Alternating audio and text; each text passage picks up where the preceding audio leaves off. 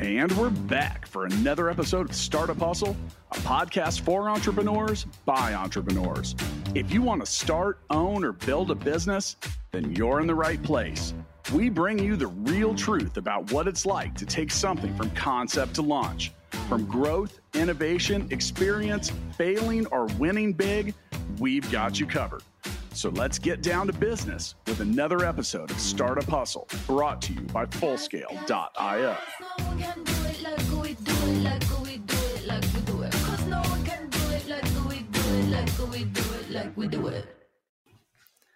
And we're back with another episode of the Startup Hustle. This is your host today, Matt Watson. Excited to be joined today by Dr. Raj Talluri, who is the president and CEO of Enovix. And I think this is going to be a fascinating story today. We've got a company that is publicly traded that has been in R&D mode for 16 years, still getting their product to market, um, but went public. I think it's fascinating. They uh, create batteries, and there's a lot, lot going on in, in that space, obviously with cars and all sorts of things. Um, so it should be fascinating conversation today. And we're going to talk mostly today about um, the challenges of, of business and being a CEO and running a business. And sounds like they have a few challenges after 16 years. Uh, so it should be an interesting conversation. Um, today's episode of Startup Hustle is powered by Fullscale.io. Hiring software developers is difficult. Fullscale can help you build a software team quickly and affordably, and it has a platform to help you manage that team. Please visit Fullscale.io to learn more. Raj, welcome to the show, man. Thank you so much. It's really my pleasure to be here. So before we hit record, you were telling me that um, sounds like you've worked in and around maybe Silicon Valley for for 30 years and and and doing a lot of different stuff. Tell us a little bit about your background. Yeah, absolutely. So I um I got my PhD at the University of Texas at Austin, uh, actually in uh, AI and computer vision before it's as popular as it is now. And uh, from then I joined Texas Instruments in their research labs uh, did some research work in computer vision for about six, eight years. Then I uh, moved on to working on products. You know, I worked on digital cameras uh, for a long time. You know, a lot of the early digital camera chipsets, and then cell phone cameras. You know, MP3 players, a lot of consumer electronics devices, mainly making uh, chipsets. Uh, okay. Would power these. That was at TI for about 16 years. Uh, at, at, towards the end of that, my time at TI, I was running the OMAP application processor business, um, which is a fairly large business, almost maybe close to a billion dollars in those days. And then I and then I moved to Texas from Texas Instruments to uh, Qualcomm, where I was responsible for the Snapdragon application processor, which is in you know many of the Android smartphones. Um, I was there for about nine years. Uh, towards the later part of my career there, I was running their uh, Internet of Things business. Um, and the last five years before joining Enovix, I was at uh, Micron Technologies, which is another large chip company, and I was running their uh, mobile business uh, where we sell DRAM and NAND into cell phones. Right. And, uh, that was also a large business. You know, last the year I was there, it was about a seven billion dollar business. Um, so it's a um, kind of a different speed now for me. Now, Enovix, early stage uh, public company. Um, we don't have much revenue yet, but a lot of lot of um, uh, promise in the company, a lot of aspirations that will be a powerhouse in batteries. Well, so it sounds like you've been in and around like different kinds of computer electronics and components for a long time. So this is you know a natural fit for you. You know, um, sound you know very very similar kind of business, right?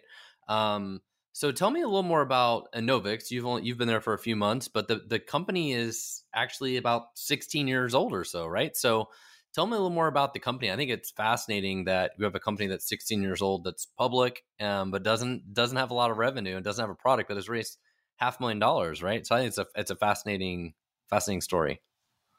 Yeah, absolutely. I mean, I, I think to to really put uh, Enovix in perspective, you need to understand the battery space a little bit better, um, because uh, lithium ion batteries um, are uh, something that uh, have been around since 97 uh, when it was first invented i think at, by sony but the improvements in uh, in uh, the amount of energy these batteries can provide which people refer to as energy density amount of energy per unit volume per unit weight you know however you want to look at it has been very slow the progression i mean the progression in increase in energy density has been very slow only like a few percentage points a year now if you think about that and if you say you know, from 97 to now, if you look at all the other things I worked on, like processors and memories and displays and so on, they've made tremendous advances. Oh, yeah. I mean, if you look at the cameras, orders of magnitude, orders of magnitude. Yeah. So that poses a very interesting problem, which is which is the reason one of the reasons I joined Enovix is because you know we built these processors, we built these memories, you know, displays and cameras that have made ton of progress, but to really for the consumers to get the benefit out of the progress made in all those areas, now the battery has become the bottleneck. So if you run, for example, if you take your latest cell phone and you turn your display on to full brightness and you turned on all the processors to run at full speed and the memory at full speed, the cell phone will perform wonderfully. It'll work like much, much faster and you'll enjoy the performance of the device. But the battery is going to go down really, really fast. Man, I say all the time, they haven't invented one new thing on a cell phone in the last five years. They just keep making up crap that doesn't matter. They could take all that crap away and just make the battery last like three times longer. We would all be way happier, right? Like they add so much crap to our phones we don't need, but the battery is what we need. So if you can solve that, I'm all in. Exactly. And, and, and the interesting thing is when you actually solve the battery problem, you will actually unlock the innovation of all those processors and displays that I've done they've done a lot. They just can't use them because the battery goes down. So uh, in any case so that that's that's the that's the um, the the challenge and that's the uh, opportunity of making a better lithium ion battery. Now let's get to Enovix.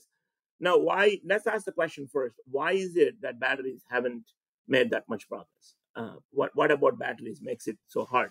So um, maybe for your for your listeners let me let me just kind of explain in kind of layman's terms how the battery works, a lithium ion battery. And then I'll talk about what we do at Enovix that makes it um, interesting or uh, problem to solve.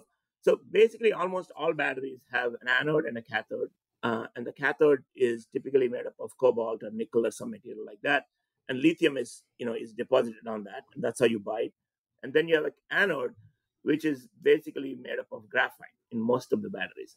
And when you charge a battery, the lithium ions move from the cathode to the anode and deposit themselves on the anode. Uh, and there is a, an electrolyte and a separator that separates the anode and the cathode from shorting each other because they're positive and negative terminals. And when lithium goes this way, the electrons go the other way through the circuit. So now, when you charge the battery, lithium deposits in the anode. When you discharge the battery, lithium goes back to the cathode, electrons go into the circuit, and you get power. That's that that very simple, very simple electrical circuit if you think about it. The, the key is you're generating electricity electrochemically, not through fossil fuels. You're basically generating power through electrochemical reaction, unlocking the energy that's actually locked inside uh, chemistry, inside inside materials. They're so they're clean energy materials. They don't they don't uh, cause you know cause carbon footprint to get worse. Now the problem is um, although the batteries have been here so long, no one has been able to really replace graphite with anything else. Now, why is that important? Because graphite as a material can only hold so much lithium. So the lithium, when it comes from the cathode, deposits itself on the on the anode, which is graphite, and it kind of kind of finds the space inside the kind of cellular structure of the graphite and deposits itself there. And when you remove the charge and the lithium actually comes back uh, to the cathode. So the amount of lithium you can put in is proportional to the amount of energy that's in the battery. So everyone wants to put more and more lithium, but graphite can, but, you know, can only take so much. So the problem is you don't, you've not been able to really increase energy density because of the materials. So how do you solve this problem? So people have known for a long time that if you replace the graphite with, for example, silicon, it can hold much more, you know, almost six times more uh, lithium than graphite. So suddenly you get a huge energy boost because you can put much more lithium on the cathode, push it onto the silicon, it holds it. When you discharge it, it comes back. You have a battery that's much more powerful. Well, there is a couple of problems with that. One problem is when you use silicon instead of graphite, the lithium actually reacts with the silicon and forms uh, an electrochemical. Electrochemically, it becomes a different compound. So silicon lithium oxide of some kind. That um, of course, when you take the when you discharge it, it'll go back to being silicon it is, and it'll give it back. But when it goes and combines, silicon just expands, like literally swells up like a balloon. So if you if you just made a battery just like how you made the graphite battery and you put it inside a phone, for example, and you charged it, it would explode. It'll push the back cover off, so it doesn't Yeah. blow up. It just becomes big. Yeah. So there's a physical problem uh, of that, and no one's been able to make silicon not swell. And that has been the the thing that, uh, and that is the problem. Over 16 years of research, Enovix figured out how to make silicon swell less than two percent. Well, there you go. So that so that that is the big innovation. Did so did so did that come? I'm curious. Is that something that you guys all did in house, or was that like a partnership with you know colleges or, or others that that had worked on this too, or how, how did how did that come about? The research. It's all in house. You know, the founders of this company, um, you know, who and I, like I said, I've been here about seven months. The founders have been there for 16 years.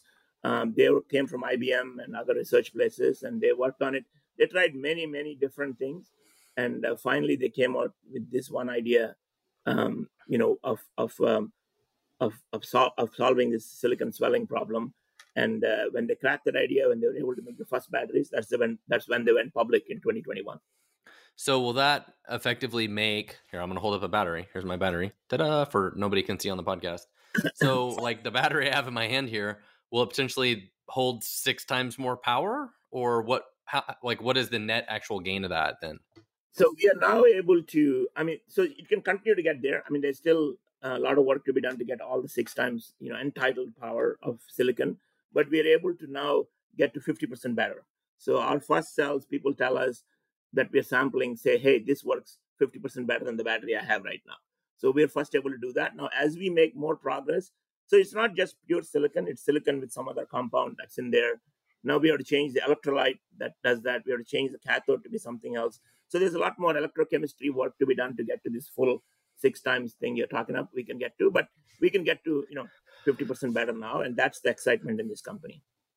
So if you know, I feel like over the last few years, like every every couple months, I read some article on the internet about some breakthrough battery technology, be it um, you know from something from Tesla or Toyota or uh, solid state batteries. Seems like there's always like this kind of stuff, but then you know we never see it come to market, right? Or um, do you, do you feel like there's a lot of this kind of stuff that's going on going on out there because of electric cars and everything are really pushing all of this, but that's still years years away before a lot of us are we're going to see some of this stuff finally get to market? Or what, are your what are your thoughts on that?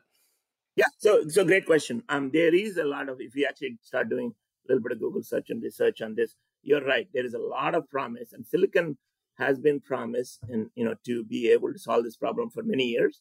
And a lot of companies went public with that promise. Um, there's a, you know, there's a lot of companies that are actually making different kinds of silicon. Like for example, uh, some of our competition actually doesn't make batteries, but makes silicon of different kinds. Like, for example, instead of raw silicon, they make some silicon nanoparticles, which the nanoparticles in silicon's inside, and they argue the silicon won't swell as much because we have kind of constrained it inside some particle. And there's some other kind of silicon compounds that people have come up with. None of them are actually really in high volume production in the market. And the main reason is people have been able to take those kind of silicon powders, if you will, and sprinkle them on top of the existing graphite battery to get increased energy density some, but no one's been able to use a 100% silicon, active silicon anode uh, in the market. We are the first ones to be able to do that. And Okay. that's what the excitement of the company is. And our products, you know, customers using our batteries, uh, we've sampled a lot of uh, of these. You know, almost over 100 customers have these products uh, that they're testing. Uh, we expect them to come to market um, this year. There'll be early stage production. Now, we don't have a large factory that can produce these batteries in the millions of uh, units. We are working on that, and our factory that will produce in the millions of units will start next year in Malaysia. We've just secured the funding, and uh, if you look at our company, we've just begin begin the manufacturing of the machines that make this battery, um, and that'll start in uh, April next year. So hopefully next year and the year after is when you'll see.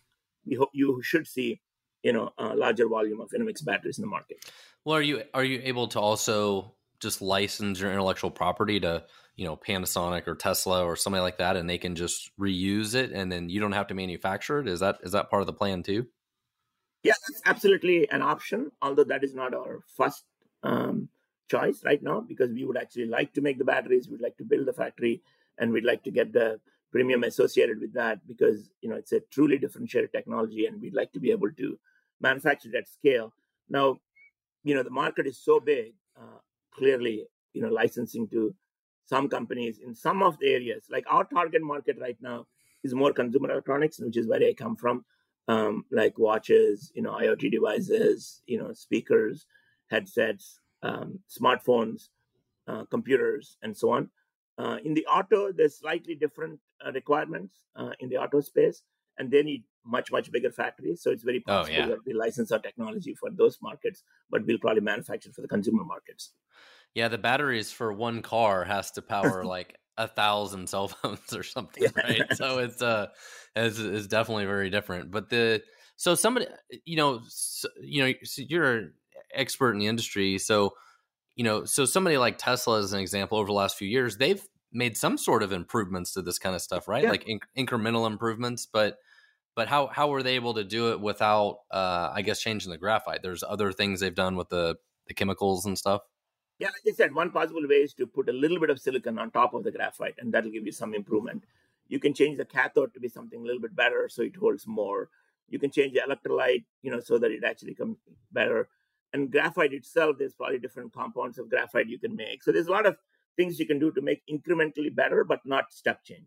Yeah, yeah, you're talking about potentially like order of magnitude better here, you know. So like, which is what which is what the markets need, by the way. I mean, actually, there is an interesting oh, yeah. blog on my on my site. If you look, I actually ran some uh, some experiments. So I had my team run, for example, stable diffusion, which is you know everybody talks about AI and stable diffusion, and and everybody feels like that kind of technology will move to the edge. That means instead of doing it in the cloud, people will want to do it in the computer, people will want to do it in the phone because cloud is expensive and it has latency and privacy and all this stuff associated with it. You bought an expensive laptop, you want to do it there. Well, we found that when you run Stable Diffusion on a laptop versus running it in the cloud, takes like 60 times more battery. It just burns through it. It's crazy. So, so we need much better battery uh, to really improve this. Yeah, it's a lot of lot of processing power to run those AI models, and uh, I mean, I I play uh, Legend of Zelda. The new Zelda game is awesome, and and you look at a game like that, and I think in the future, you know, I could see making video games like that, which are they use AI to like completely randomize the game. It's like you know every every person who plays the game has a totally different game, totally different experience and stuff. But it's going to take orders of magnitude more processing power to do some of those things. So and then we and the battery has to keep up if you want to have a mobile experience. You know. Yeah, and you you know especially for cars and and potentially flying planes and or you know planes and things like that you know, having batteries that could have 50%, 100%, you know, more battery capacity is like an absolute game changer. Yeah, that absolutely. could be the difference between having an electric airplane or not. Like just that could be a huge difference in the future. You know, when we have these sort of breakthroughs in in the technology that hopefully will will come down the pipe. Yeah, that's that's that's the exciting part of the company. That's why there's so much excitement in the company. And even though we are pre-revenue, you know the stock trades pretty well and there's a lot of excitement in the company and we're able to raise the money to build the factories well, I do remind everybody that finding expert software developers doesn't have to be difficult, especially when you visit fullscale.io, where you can build a software team quickly and affordably. Use the Fullscale platform to define your technical needs and see what developers are available to join your team today. Visit fullscale.io to learn more. Well, so let's talk about some of the challenges of, of being a CEO. And I imagine especially in in your company today, you have like especially unique set of challenges, right? Like like how do we build a battery factory? Like that that in itself sounds like a nightmare. Um so thank you for being the one to figure out how to do that because I have no, I have no idea where to even start on building a battery factory in Malaysia. Um, so what what do you think are some of the biggest challenges that CEOs have to deal with? Well, I mean, you know, I think um, you know, in a CEO of every company has its own unique set of challenges. You know, this is you know my first time being a CEO of a company, but I ran large divisions in other companies. You know, so I'm kind of familiar with the problems of running large teams and and uh, and generating a lot of revenue and customers and all that. Um, you know, in an early stage company like this, um, you know, I think there's there's a few unique challenges. You know, firstly, you know, we we are uh, there's a lot of expectation that the company will do well and make make uh, these phenomenally game changing batteries, and that's the reason why a lot of our investors are investing in us, and uh, we are traded on the Nasdaq and so on. Um, so one of the one of the key challenges is to is to communicate the vision of the company and communicate the the promise of the technology and uh, the timeline it takes to do that. Um, a lot of people ask the same question you asked. You know, you have so little revenue. How are you public, and how can you, uh, you know, generate um, that much interest? Uh, in tech, it's not that common, particularly in chips, it's not, not common. Although in things like biotech, it's quite common that companies go public without a product because you need a lot of investment to start to build the product. Um, so, so, so then, then how do you convince the investors that uh, that uh, they should hang in with you and continue to invest for the next few years when the meaningful revenue will come?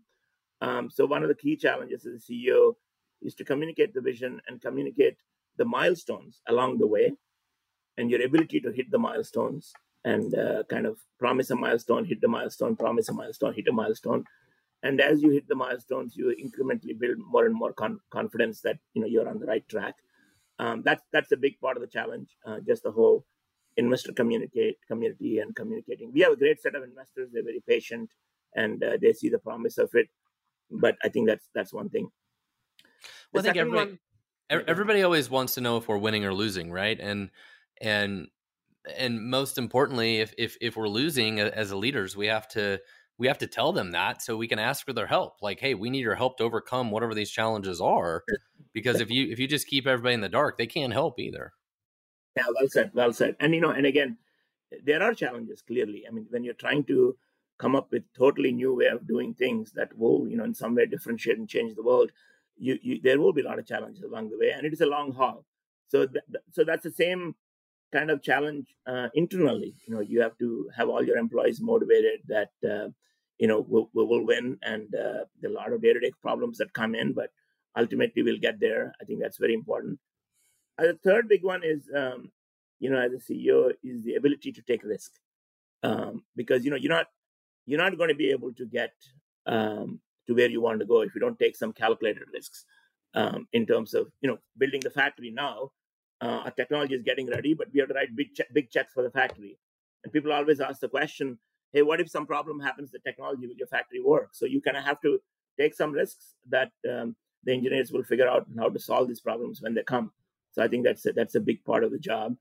Um, you know, the other the other the other big um, you know challenge and the other big uh, opportunity is to get the whole team pulling in the same direction. Because as an early stage startup and an early stage company or a public company you get a lot of opportunities. You get opportunities from people saying hey i want your battery in cell phone. You get opportunity from people saying i want your battery in laptops or cars or and they're all slightly different batteries. So you can't just go after all of them. You got to have a clear vision and a go to market strategy of which one you do first which one you do next which one you do third and you have to get all the teams to be pulling in the same direction consistently. So I'm just, you know, some of those probably are the big challenges, you know.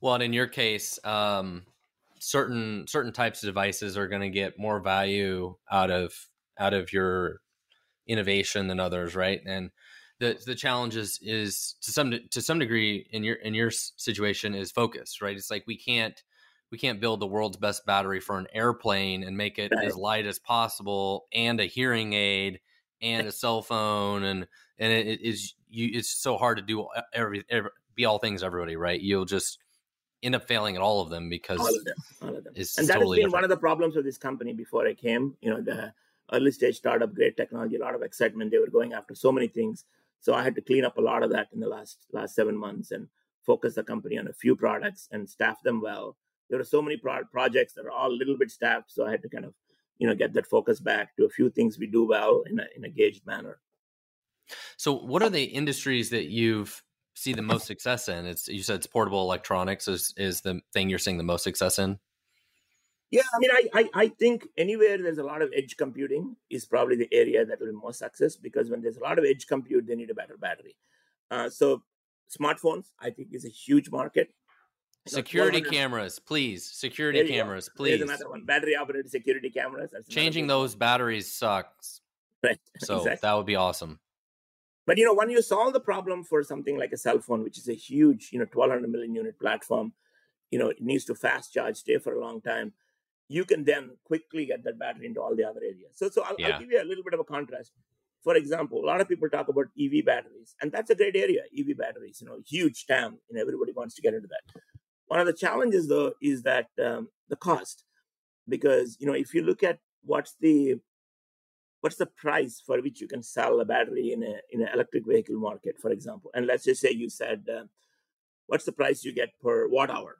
One simple way to think about it, you'll get less than ten cents. Now, if you said how much do you get in a watch, you get over two dollars fifty cents. So it's very interesting. Like sometimes the sexiest market may not be the one where you make most money. Yeah, because the the margins are so much more compressed on a car. Um, exactly.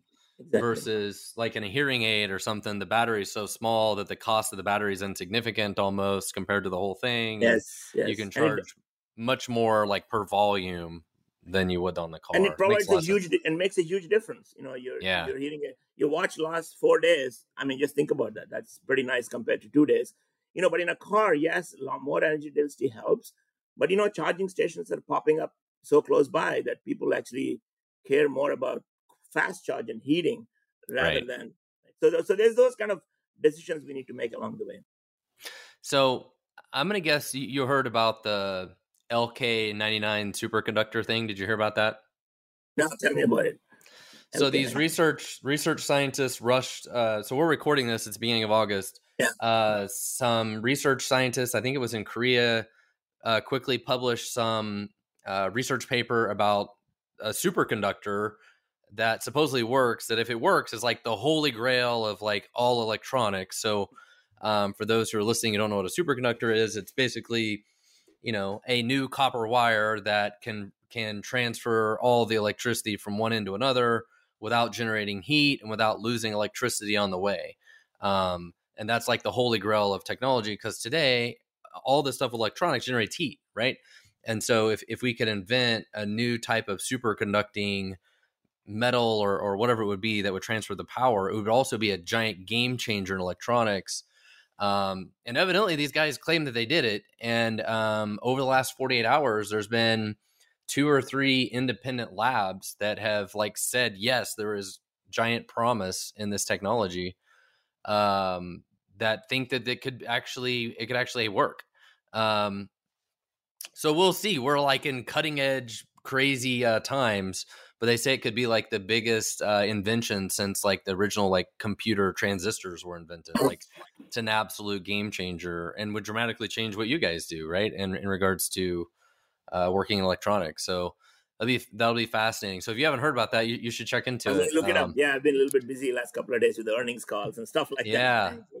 L LK. Awesome. I mean, look, I think there'll be lots of innovations in the future. I mean, look, I've been in this business yeah. for 30 years and I've been seeing so many changes in cameras and processors and displays and and uh, consumer electronics is just a fascinating space and uh, a lot of innovation there and changes people's lives when you provide a great technology like well and that's one of the challenges right is just keeping up with all of the change you know and i imagine some of the some of the companies you've worked with before or the projects you've worked worked with before um, you know industry changes i imagine along the way had dramatic challenges for some of those companies.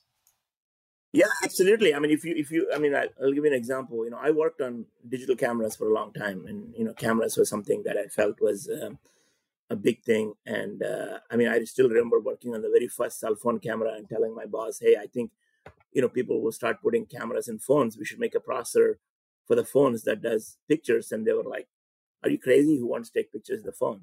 So, so, so, but we still did it anyway, and it was great business. And then, um, you know, I still remember talking about, uh, you know, we should probably put multiple cameras in the phone because you know people want zoom, and no, no, no, no, one camera is bad enough. Who wants to put more? And today I see like front cameras, back cameras. like, There's like four or five of them. Four or five. Yeah. So it's a game changer when those kind of things happen. Process change, memories change, display changes, you know, battery changes, and you know so some of those things like have an impact on everything yeah and so, one of the uh, first first mobile app i ever wrote this was in 2004 was actually for like uh windows ce like palm pilots like compact pilots like the little pda things and it was to take pictures of cars for car dealers. And we had a one megapixel camera that you could put in it with an SD card um, to take pictures of cars, so car dealers could run around and take pictures of cars. And um, it was before the iPhone existed, before Android existed, right, right, right, all that, and uh, it, it, was terrible. Like the the you could take pictures uh, only if the like it was cloudy outside and there wasn't much glare, and then it would work. But but like we desperately needed that technology, um, so car dealers could take pictures mobily and easily, you know, do other data entry and upload mm-hmm. it to the internet and whatever. And yeah, I would have been one of the guys like begging you to please, you know, please, we need better cameras and put them in our phones and let's do this. Like, yeah, I would have been that guy begging you for that at that time. Um, yeah, I mean, eventually, I, I, yeah, sorry, go ahead. Eventually, somebody like Ricoh came out with a special camera yeah. that uh, allowed data entry in the camera, and that was a big thing. Um, yeah, it's just amazing how things change. Yeah, I think I think the big one uh, I I think is um, really uh, you know the applications that use AI and and machine learning. I mean, every day I see a new app that does something better than the old app, and you know a lot of these problems which we thought were very tough to solve are solved by training. And uh, you know, I mean, like people don't realize how much machine learning is in a camera app right now. You know, the auto exposure, the auto white balance, auto focus, finding people's faces, you know, detecting scene cuts, you know, doing your reels. You know, all of them are done by AI and ML, and that consumes so much performance and that's the other interesting thing about phone market for us and for our customers is that they launch a phone today they don't they have an idea of what will run on it and they kind of the battery and process to that. But three years from now the stuff on the app store is totally changed. And those apps consume so much more power and so much more performance that uh, it's a constant struggle for our customers and how much battery to put in the phone. Because what they think is needed today is not what's going to run on the phones people bought three years from now. Yeah, it's like consumer games haven't changed quite as much, right? Like we still play yeah. Candy Crush and Solitaire, right, and they're probably not that much right, different. Right. But but then uh, the camera stuff, you know, the, the biggest innovation of all, and I think in smartphones over the last few years is definitely the camera. The cameras are getting better and better and better. And you know, some people run crazy, crazy yeah. games on them and stuff, but you know, some people uh, never, I mean, I'll, I'll, give you an example. Something people never thought about was, I mean, I was involved when we first said, hey, should we put GPS in the phone? And they were like, why would you put GPS of all the things? Well, we didn't know about Uber in those days, but Uber would never happen without GPS. Right. Lyft wouldn't happen. Uber Eats wouldn't happen. So, you know, a lot Pokemon of times. Pokemon Go wouldn't happen. a lot of times you put technology in there that you're not quite sure, and then stuff yeah. comes in. And but the problem was when we put GPS, the power draw was, I mean, the radio was consuming battery like crazy. Yep. We're going to go so, back to the singular problem, you know. So going back to challenges, um, tell me tell me about your thoughts around talent and just acquiring talent, you know, as a CEO and and and, and that aspect of it always seems to be one of the biggest problems I feel like as a as a leader is just talent. Yeah, it, it, it is really tough. Um, you know, I think um, particularly we're in the Bay Area, and it's even tougher here, um, just because uh, you know there's so much opportunity and cost of living is so high, and uh, and we get we can get really good people, but it's hard to keep them sometimes because you know the ecosystem has so many opportunities, and people are always looking for the next one. Um, commute is a problem, so there's a lot of issues.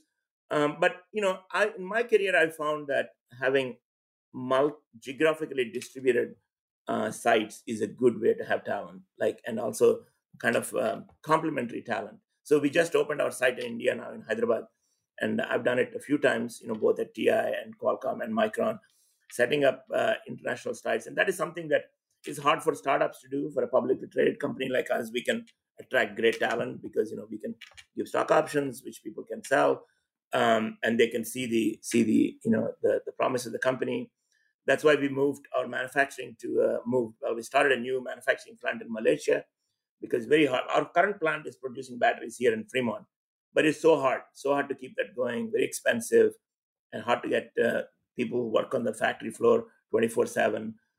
So having geographically distributed talent base is very very key. And and the other thing I found is you know having diverse talent is very important because the ideas that you come up with you know everybody comes with a slightly different twist and slightly different angle and you're trying to solve these big problems having people with different backgrounds educational backgrounds you know cultural backgrounds geographic backgrounds helps us a lot because I sit in meetings and suddenly I come people come up with these ideas like, how did they think of that? But that is kind of obvious from where they come from and how they think. Uh, so I think that's been a, a, really great thing for us is uh, the diversity of the talent pool we have. So, like in Fremont, is it hard to even just hire people to do the manufacturing? Like, it's just very difficult to find people. it, it is hard, uh, but you know, we've been successful and kept them for a while. But you know, we do lose. There is attrition, um, so we have to continue to keep filling that, and um, and uh, it's expensive. I mean, it's very expensive, you know, because people have to live here. It's very expensive. So yeah. that's the other challenge we have. Um, yeah, it's a it's a constant struggle. Um, manufacturing in the U.S. is still very tough. Well, so um, being a publicly traded company, I'm I'm curious. What are the challenges with dealing with that part of it from from your job? Like, is that you know is that a big percentage of your job having to deal with you know SEC filings or different public related stuff, shareholders? Like, uh, what is is how, how much of, of that is is a headache and a challenge for you? Yeah, it's um, it, it's newer to me because I've been doing it only for seven months. Um, but um, I think that's one of those areas where you have to have a really good team. You know, I have a good CFO now who can take care of that. I have a good chief legal officer who does a good job of that. We have some consultants that will help us with that. The company has been public for a couple of years, so we've got the processes worked out now and what we need to do. SEC filing, 10Ks, 8Ks, 10Qs, all that stuff. Um, we have people who do it well. Um, but I still have to be involved and make sure they're on track and how it is and so on because ultimately you're the CEO. You need you sign off on all those, so you got to be super careful. We have a very good board. You know, the board helps a lot. And I don't know if you guys know TJ Rogers. You know, kind of a you know, Wall Street and kind of Silicon Valley icon. He's the chairman of the board. He recruited me. He and his team helps quite a bit on that. But it, it, it is quite a bit of work. Uh, but the advantage, there are advantages too. The advantages is the ability to raise capital um, you know, we can raise capital in the capital markets. And earlier in the year, I did a, I did what is called as a convert, where we, you know, um, were able to raise, you know, 172 million dollars in a week. Um, and you know, when you build factories, you got to raise a lot of capital. Yeah. So that part, that part is is it, it is good being publicly traded, but it comes with the with the overhead that we have to do and do carefully. So when you raise 170 million dollars like that, are you going to VCs and stuff like that, getting them to buy, you know, into your publicly traded company. But I mean, are you still going to do those kinds of investors, or how do you do that? Yeah, we see venture capitals typically don't, in, uh, from my my understanding, don't invest that much in publicly traded companies. We typically talk to institutional investors like large funds that manage uh, hedge funds. Uh, hedge funds, long only funds, a lot of family offices. These are people who invest, buy stocks, you know, sell stocks. A lot of them buy our stock and stay with us for multiple years because they know over time. So, for example, we are in some of the index funds, um, some of the large index funds. If you buy a, a growth energy index, uh, they will buy our stock, for example. Um, so, a lot of the money comes from places like that, um, and we, you know, you know all the big ones. I mean, you talk about, you know, you know, we usually go talk to I don't know Fidelities and T. Rowe Prices and all the big companies, okay, big funds, right? So those are the people we talk to. So when you raise money like that, is it do they end up buying it just like anybody else would and it drives the price up or is it more like a fixed price kind of thing? Yeah, so yeah, good question. Very good question actually. There's there's there's there's always people can buy price in the market, stock in the market, but we don't get that cash, right? They just buy it in the market. Right. So we did what is called as a convert. A convert is an interesting instrument. The way it works is um, we get a, a let let's say you wanted a hundred million dollars, and you'd go and say, "I'm looking for raise hundred million dollars." Um, they'll give it to you as basically a loan. Um, let's say three percent interest, much lower than interest in the market. But why are they giving you the lower interest rate? So then we tell them you have the opportunity to in four or five years we'll, we'll keep paying interest and we'll give you back that money or you can we'll guarantee you can buy our stock at this price so let's say the stock, my stock was trading at 10 bucks. I tell them, give me $100 million. I'll give you 3% interest. But if the stock goes to 20, you can convert this 100 million into shares at 15. So you get a type of stock option or warrant. Exactly. Basically. Exactly. exactly. So that's that's something that helps a lot. So when we did the convert, um, earlier in the year, a few months ago, I think the stock was trading at 11. Now it's trading close to 19 or 20. So all those converts are in the money, and all investors are happy. So next time I want to do another convert, they'll say, okay, last time it worked out, so we'll give more money. So those kind of instruments are not open when you're not a public company, and that's something that helps.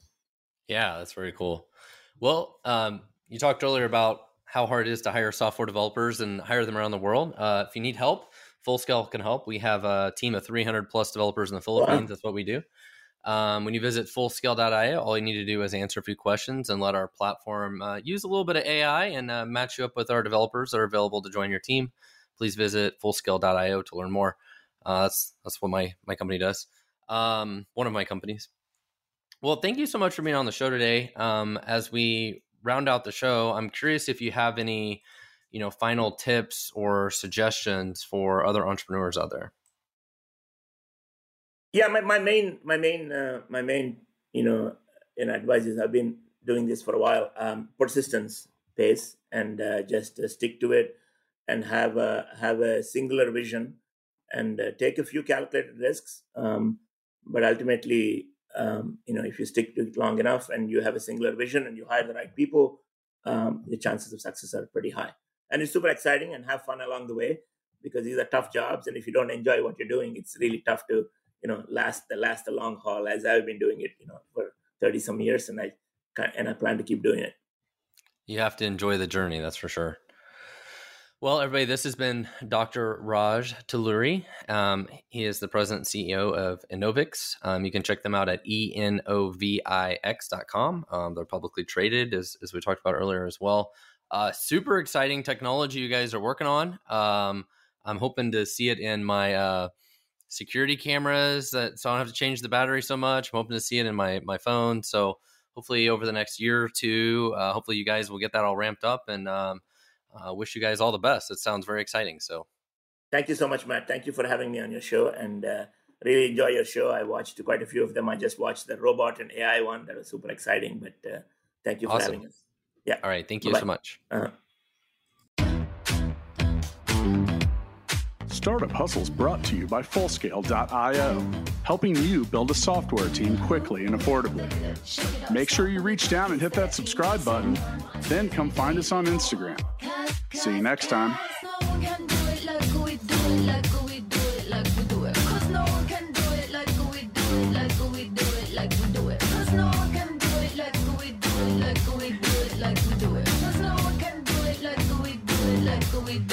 we do it.